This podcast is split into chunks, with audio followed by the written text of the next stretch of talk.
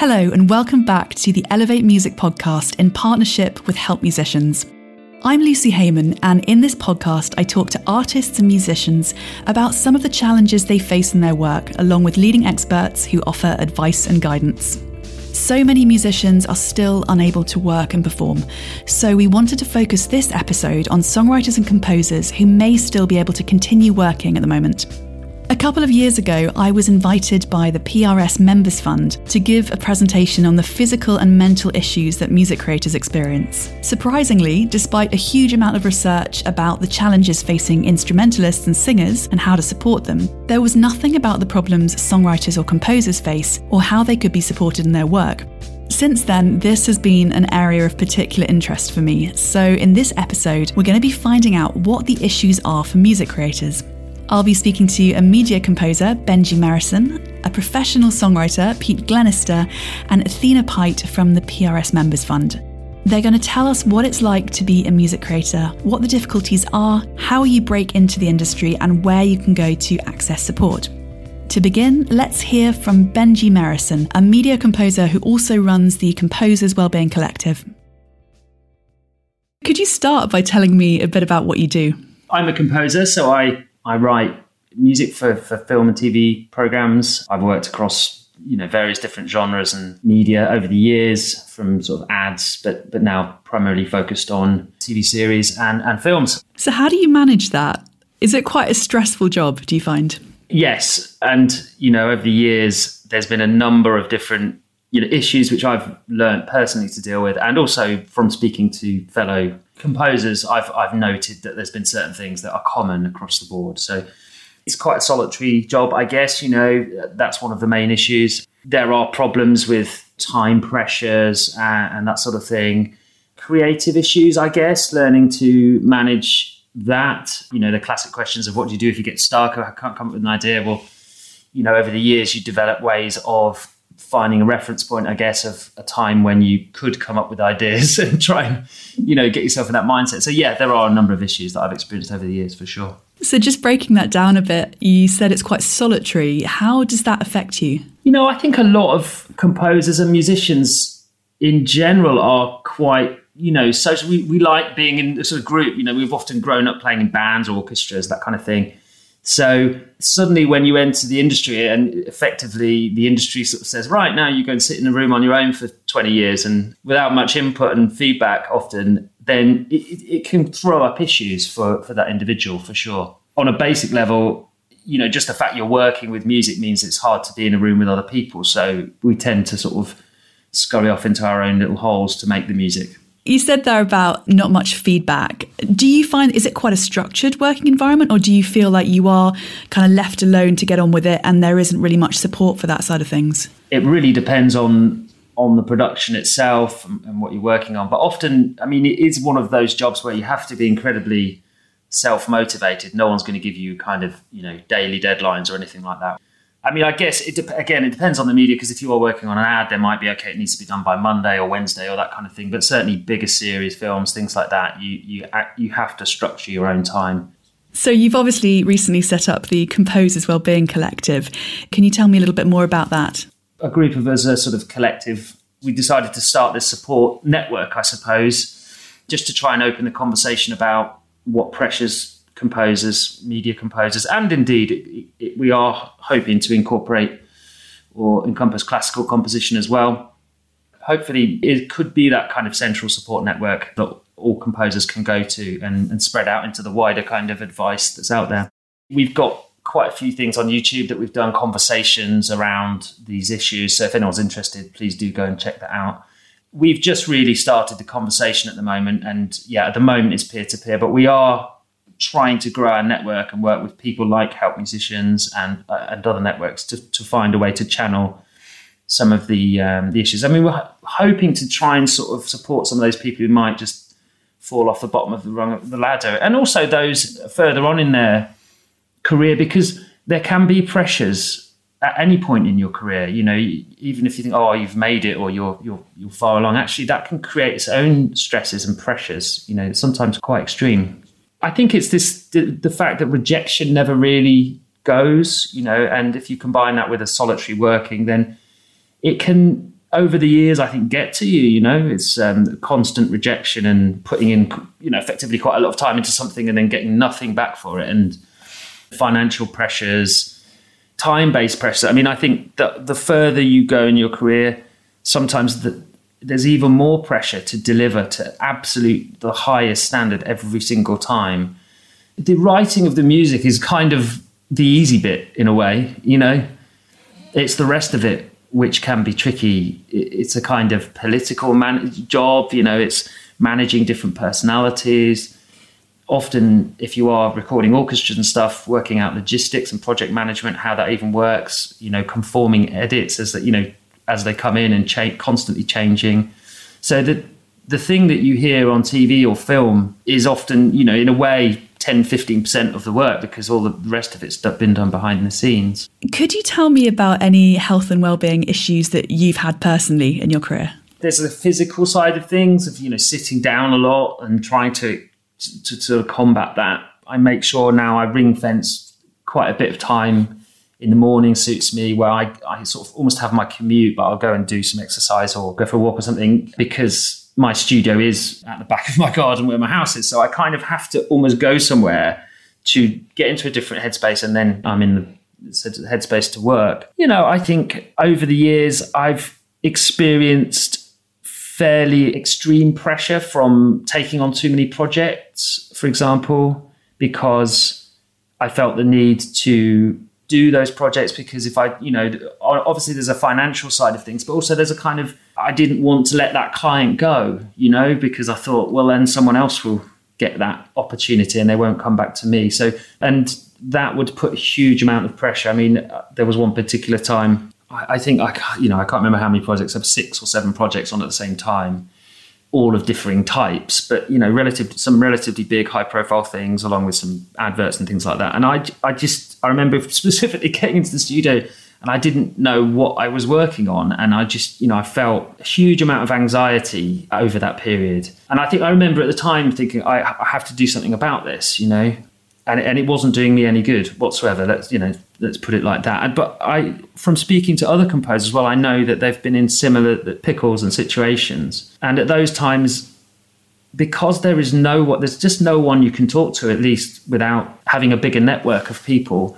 Whereas if, if you do, you know, I think it just gives you that release valve. So in my situation, you know, it did spill out a little bit into the relationships around me, and thankfully, I've I've managed to you know come through that period. But I think you know I, I know from other composers that there have been periods like that for them that have caused problems to a greater or lesser extent. You can kind of talk to your family, but unless they really understand about the creative process as well, and and ha- you know, it's quite a specific set of skills. I think so that's why I've, you know, now I'm very grateful to have a number of other composers that I, you know, I regard as friends and I can talk to. And I would encourage any younger composers to try and build that network alongside other organizations like Help Musicians, Composer Wellbeing Collective, and the Ivors. You know, all of these things prov- can provide, you know, a similar type of network and support, but not to get in that kind of pickle, basically, because it can happen very easily. Before you were talking about the support that you get from your colleagues, your, your fellow composers, what other support would you like to see for songwriters and composers? I think there's a lot of areas. It's quite a big question, really, and in a way, that's kind of why we set up the Composer Wellbeing Collective to to explore, you know, not just my or the other collective members, but but the wider network of composers and understand the full range of issues to sort of almost to know what the support network should look like or could look like. But on a personal level, I would like to see, you know, a body trying to, you know, formalize some of the support. So provide almost like a telephone help desk or something to, especially for younger composers, you know, it's like someone that you could go, okay, this is my issue because they probably, they would be able to then channel that into, you know, this area or that area. But, um, yeah, so some kind of obvious support network and also a way of composers getting together with other composers. I know there are meetups and things like that, but it feels, I think maybe it's changed now, but when I was certainly starting out, it didn't feel like there was anything that was like impartial. It all, all the organizations felt like, whilst they were doing great work, there was a kind of agenda there. So I think that, again, that was the kind of idea with the Composer Wellbeing Collective is that it was totally impartial. There was no like commercial or political angle on it. It was just like literally composers helping composers. What advice would you give to anyone starting out now? I speak to quite a few sort of younger composers, you know, at the start of their journeys, and there's a number of questions which do come up. You know, the most obvious, which is, you know, how, how do you make money out of the thing? And, you know, if I knew the answer to that, I probably wouldn't bother with composing. I'd just release the book and or the franchise. Don't expect it to happen straight away. Most people just kind of grind their way through the system and then get mini breaks along the way. I think everyone's journey is different. That's what I would say. Is it, it, almost feels sort of churlish to give my decree of how to do it because the way I did it would, would be very different from other people. But I think the common traits are kind of tenacity and just be prepared to do stuff that you're not, you know, maybe is not the best to start with. Just you know, do what you can do to start to get some income coming in. You know, and at least you're building up your repertoire of skills and working with clients and, and that. So a lot of some young composers that I chat to seem to want to do the sort of high end stuff straight away, which is great. You know, everyone wants to do that, but maybe consider doing some some smaller things to start with that are paid, and just build your way up and build your skills. That was Benji Merrison, and if you want to find out more about the Composers Wellbeing Collective, we've listed the website in the show notes. This episode of the Elevate Music podcast is supported by Help Musicians, an independent charity that's been supporting musicians for nearly 100 years. Through an integrated program of health and welfare, creative funding opportunities, and business support, the charity offers a lifetime of support when it's needed most. For more information on Help Musicians or to find out how to access support, visit helpmusicians.org.uk. Pete Glenister is a professional songwriter and has worked with some of the biggest names in pop. On top of this, he's also a fully trained doctor and advises on mental health for the PRS Members Fund. I spoke to Pete about some of the challenges of the job and the importance of a good support network. In your work personally as a songwriter, what are some of the issues that you've experienced or seen in your peers? The music business is a roller coaster for everybody. I mean, I don't know any artist no matter how famous, that hasn't had their ups and downs, I suppose. And the problem with music, I, I, guess it is with many professions, but the, the ups and downs are both in terms of artistic success and failure and financial reward and not reward. And in the music business, particularly for, for writers, they, they tend to go together. It's a very stressful thing. It seems such a capricious business, you know, things turn on a sixpence between success and failure. And as a songwriter, often stuck at home on your own, that can be quite hard at times. And I've seen that for myself and, and for my friends. So, can you tell me a little bit about the process of going out and getting work? And you said things can turn on a sixpence. Is that in terms of the decisions of the people who are who are choosing the music, or can you tell me a bit more about that? It just often goes on one person's opinion and say so of work you've done as to whether something you're very invested in and think is brilliant gets used or gets binned for it sometimes forever you know. That's very hard to take especially when it's uh, uh, often at such distance. Often you're two or three stages removed as a songwriter and you only hear via someone via someone else that the song you thought was going to get recorded by a huge artist suddenly just isn't. And then it's just the end of the story, you know. So, how do you keep your morale high during those periods? I guess it's your network and your mafia within within the business is is very important, and it's one of the things that we've been beginning to look at with the members fund. I guess is providing little forums for where people can go to exchange their experience because I mean it's the same for everybody, you know, however successful they may be and just to be able to interact with other people and share experiences and not to let it get to you too much. I mean, that, it's a very hard thing to do, but uh, you have to be quite strong. So we heard from Benji before, and Benji's obviously a media composer. What do you think is similar about both of your roles, and what do you think is different? Often, songwriting can be based around relationships, musical relationships. I've had some long and very fruitful and satisfying musical relationships with artists. You know, often as a songwriter, you can be like a, a sort of right hand man and you can be writing and producing an artist. And I've had that relationship with a number of artists that I've worked with. And that can be a much safer environment, if you like, when you have a strong relationship with somebody and, you know, your friends as well as co-writers and you spent often many miles together on tour and that can be quite securing and good for your mental well-being. The sort of more jobbing songwriter aspect is much more in the lap of the gods and can get at your mental health a lot more I'm sure there may be young wannabe songwriters who are listening to this thinking, wow, that artist gig sounds great. Like, how do I go about forging those relationships and being able to have that kind of um, experience? How did that evolve for you? How did you get into the position where you forged those great relationships with artists? Well, I started out in a band. I guess as most people do. I started out um, being the sort of the main songwriter in my band. We got signed. Uh, we did a couple of albums for CBS that didn't really do much and through that i you know developed a little uh, network of friends and they led me to other situations where i just met people. I met artists and i ended up you know starting out more as a musician than a songwriter and then getting into situations where i would be in someone's band and then would co-write with them because you know we got on kind of thing. And it sort of went from there. And I, I, imagine a lot of people get into it like that.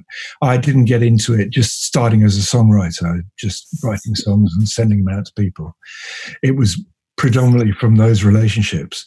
You know, I had a publishing deal and I did, well, the Americans call it writing for the wall, where you just write a song, send it to your publisher, and hope. What I found was as I got better connected and working with some big artists, it added credibility to that strand of my work. So that people paid more attention to when someone walked in with one of my songs because there was a bit of a story about what else I was doing. And I had a couple of good breaks where I worked with artists that were huge at the time. And that meant that my songs that I'd written for the wall got looked at more seriously, you know, and then got recorded more that way. Most of what I've done has been with artists, actually, rather than just for the wall. So, how difficult is it for young songwriters to break into the industry now, do you think?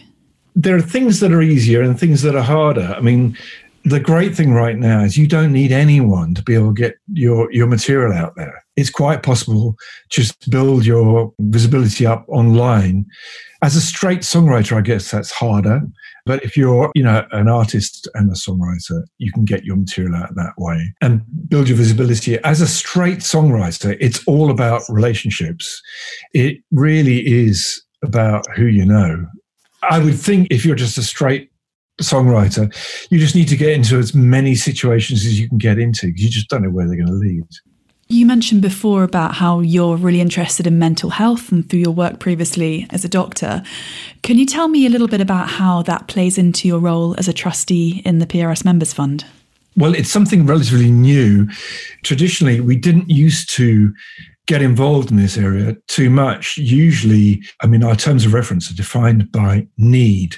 And need, as we used to assess it, was much more to do with the problems of physical illness often and people just falling off the end, really, at the end of their careers, getting to retirement age and having nothing to live on.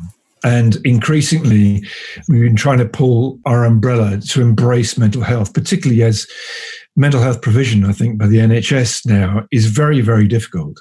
And, you know, involves long waiting lists and very short, quick fix kind of solutions, which don't really address people's problems in, in the long term.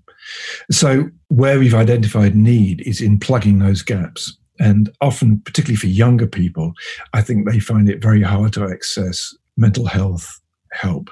The problem is the assessment of mental health is quite tricky. And to have a reliable assessment system to judge your entry point into any situation. And we've been cooperating with HMUK in trying to identify a way of treating this at the moment. Having said that, we do already help people with established diagnoses with their long term mental health problems. And I think increasingly we'll be spending a large proportion of our budget on those issues as well as more physical health And I think, you know, if we look at the research that existed before the pandemic, we could see that musicians were experiencing really high levels of mental challenges and, and mental illness. And obviously, now with what's been happening over the last year, I mean, it's going to be a huge issue. How are you adapting or changing your support to reflect that over the next sort of 12 months or so? There's two strands, really. There's the ERF, Emergency Relief Fund strands, where people who wouldn't normally be in anything like this kind of trouble are being hit so hard by the pandemic financially. And we're endeavoring to provide some support for them. We've done two big payouts so far. We're about to do another one in January. There's always that long lag between the Christmas payment and the April payment. And usually you end up having to pay your tax in that gap as well. So we're going to help people in that period. And that's just a support payment for people whose income has collapsed. We are beginning to see more people coming in in our normal run of business, if you like. And we feel particularly coming up to Christmas and with the second lockdown, we're going to see a lot more people coming in needing support. We haven't seen a massive increase yet, I have to say. Although we are busier than we we have been in the past, it remains to be seen over the next period how that cranks up. The mental health effects often are quite slow in development and, long lasting. So I expect to be seeing more and more over the next months. That was Pete Glenister, and in Pete's role as a trustee, he often works with our next guest, Athena Pite, who is the Welfare and Development Officer for the PRS Members Fund.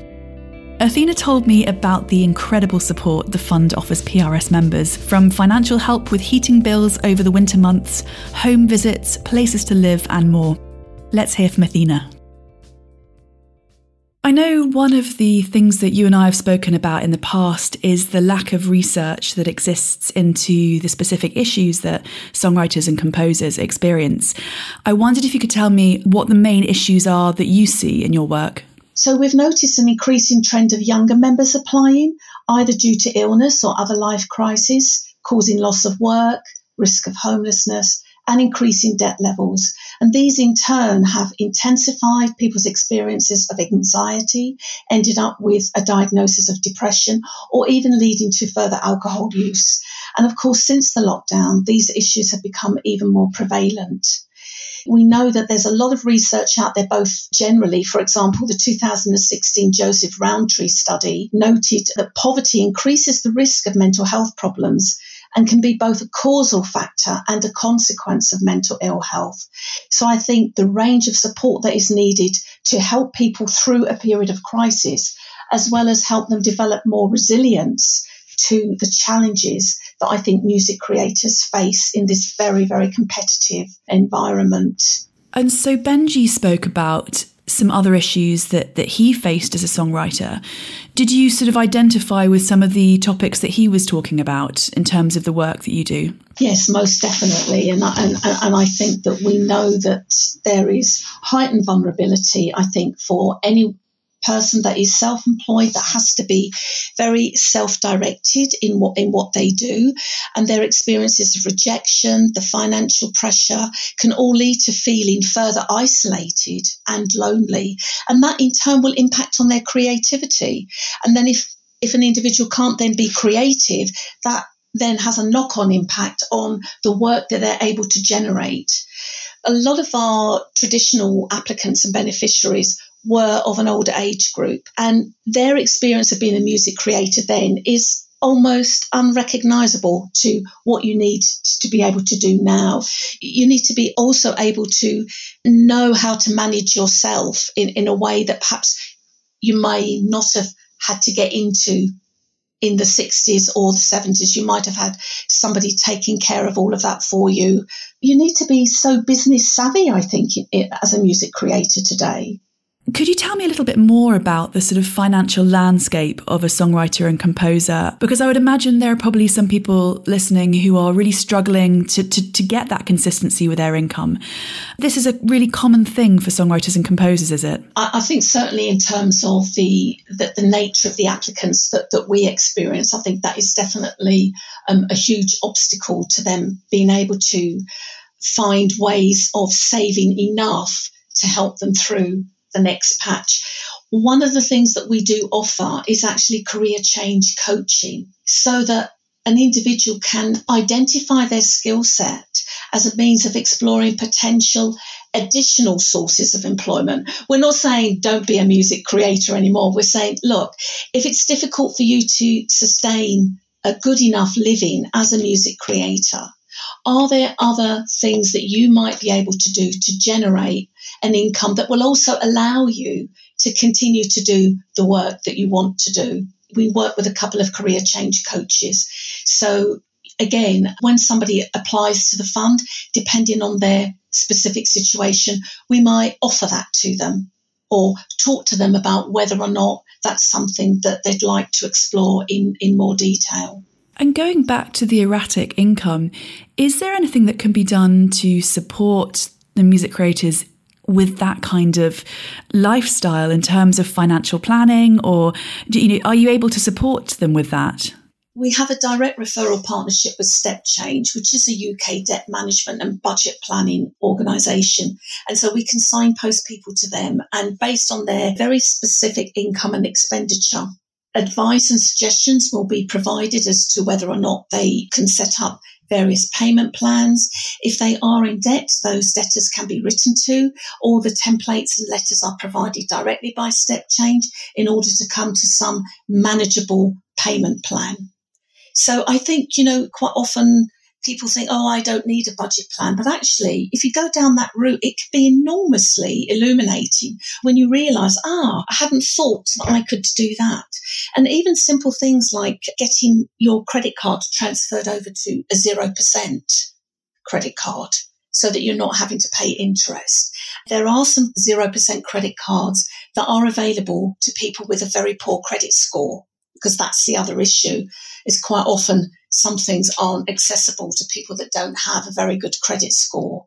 So again, we can provide that service through our partnership with Step Change.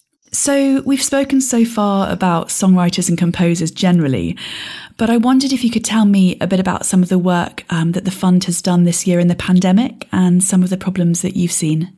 I mean, even before the pandemic, we knew that working in the music industry really impacted mental health. And there was already a heightened vulnerability in terms of unpredictable income. And the lockdown and current state of play has just escalated that. So in March of this year, the Emergency Relief Fund was launched as a joint venture of the fund with PRS for Music and the PRS Foundation. And that was to provide immediate short term relief to member writers experiencing hardship as a result of everything that had been cancelled and everything that had gone on during COVID. And it was set up to quickly provide grants to those most affected until benefits or other government income could be sorted. And we ran two phases. The first one was in March and the second one was in May. And we issued grants of nearly £2 million.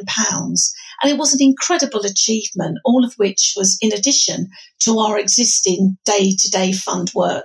And I have to say that I think across the industry as a whole, it was just very, very uplifting to see how different organisations were pulling together to provide much needed immediate relief to people in the music industry who I think, along with hospitality, have been the most severely affected actually in terms of loss of income. We also found that a number of um, people that applied to us had been unable to access NHS treatment.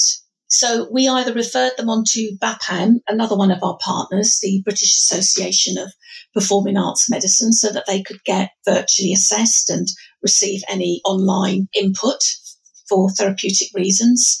We also did provide funding for people to access therapy we did find that some of the applicants that came to us during the ERF, their mental health problems, which had kind of, if you like, had been managed up to the point of COVID, had then started to be re-triggered. And they were specifically asking, for instance, if they could have sessions with the therapist that they had seen, I think, three years previously.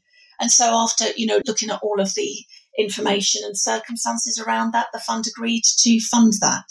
So it's been very varied. We've had applicants that were at risk of being evicted, relationship breakdowns. Again, you know, I, I think like the rest of the country, you don't have to be in the music industry to experience some of those things. But I think that they were particularly focused and very intensified for that group. And so, if there are any music creators who are listening who are going through a tough time at the moment, could you tell me what is currently on offer from the PRS Members Fund and how they might be able to access that support over the coming sure, months? Sure. I think it's worth being clear at this point that our main criteria for support is whether someone is affected by illness, accident, or age related condition. What the fund can't do ordinarily is substitute for lack of earnings for example, if someone is unable to sustain a living as a songwriter or composer. But we know that at the moment, during the pandemic, it's definitely a slightly different situation. We also can't provide support for anything directly related to music creation, i.e., for example, equipment or studio costs. The PRS Foundation or Help Musicians are the places to go for that. And we would always signpost them on to other organisations that are directly concerned with that.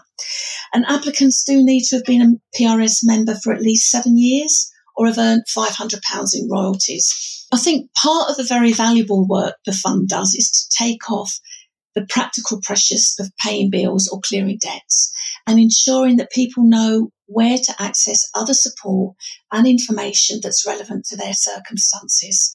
We can be contacted by phone, through an email address, through downloading the application form.